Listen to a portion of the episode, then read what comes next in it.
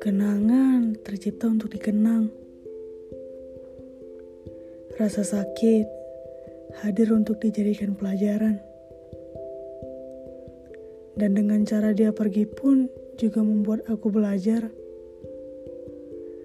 Belajar untuk bisa menghargai apa yang masih ada sekarang.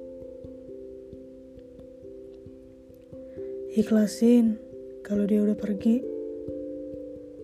Sakit sih.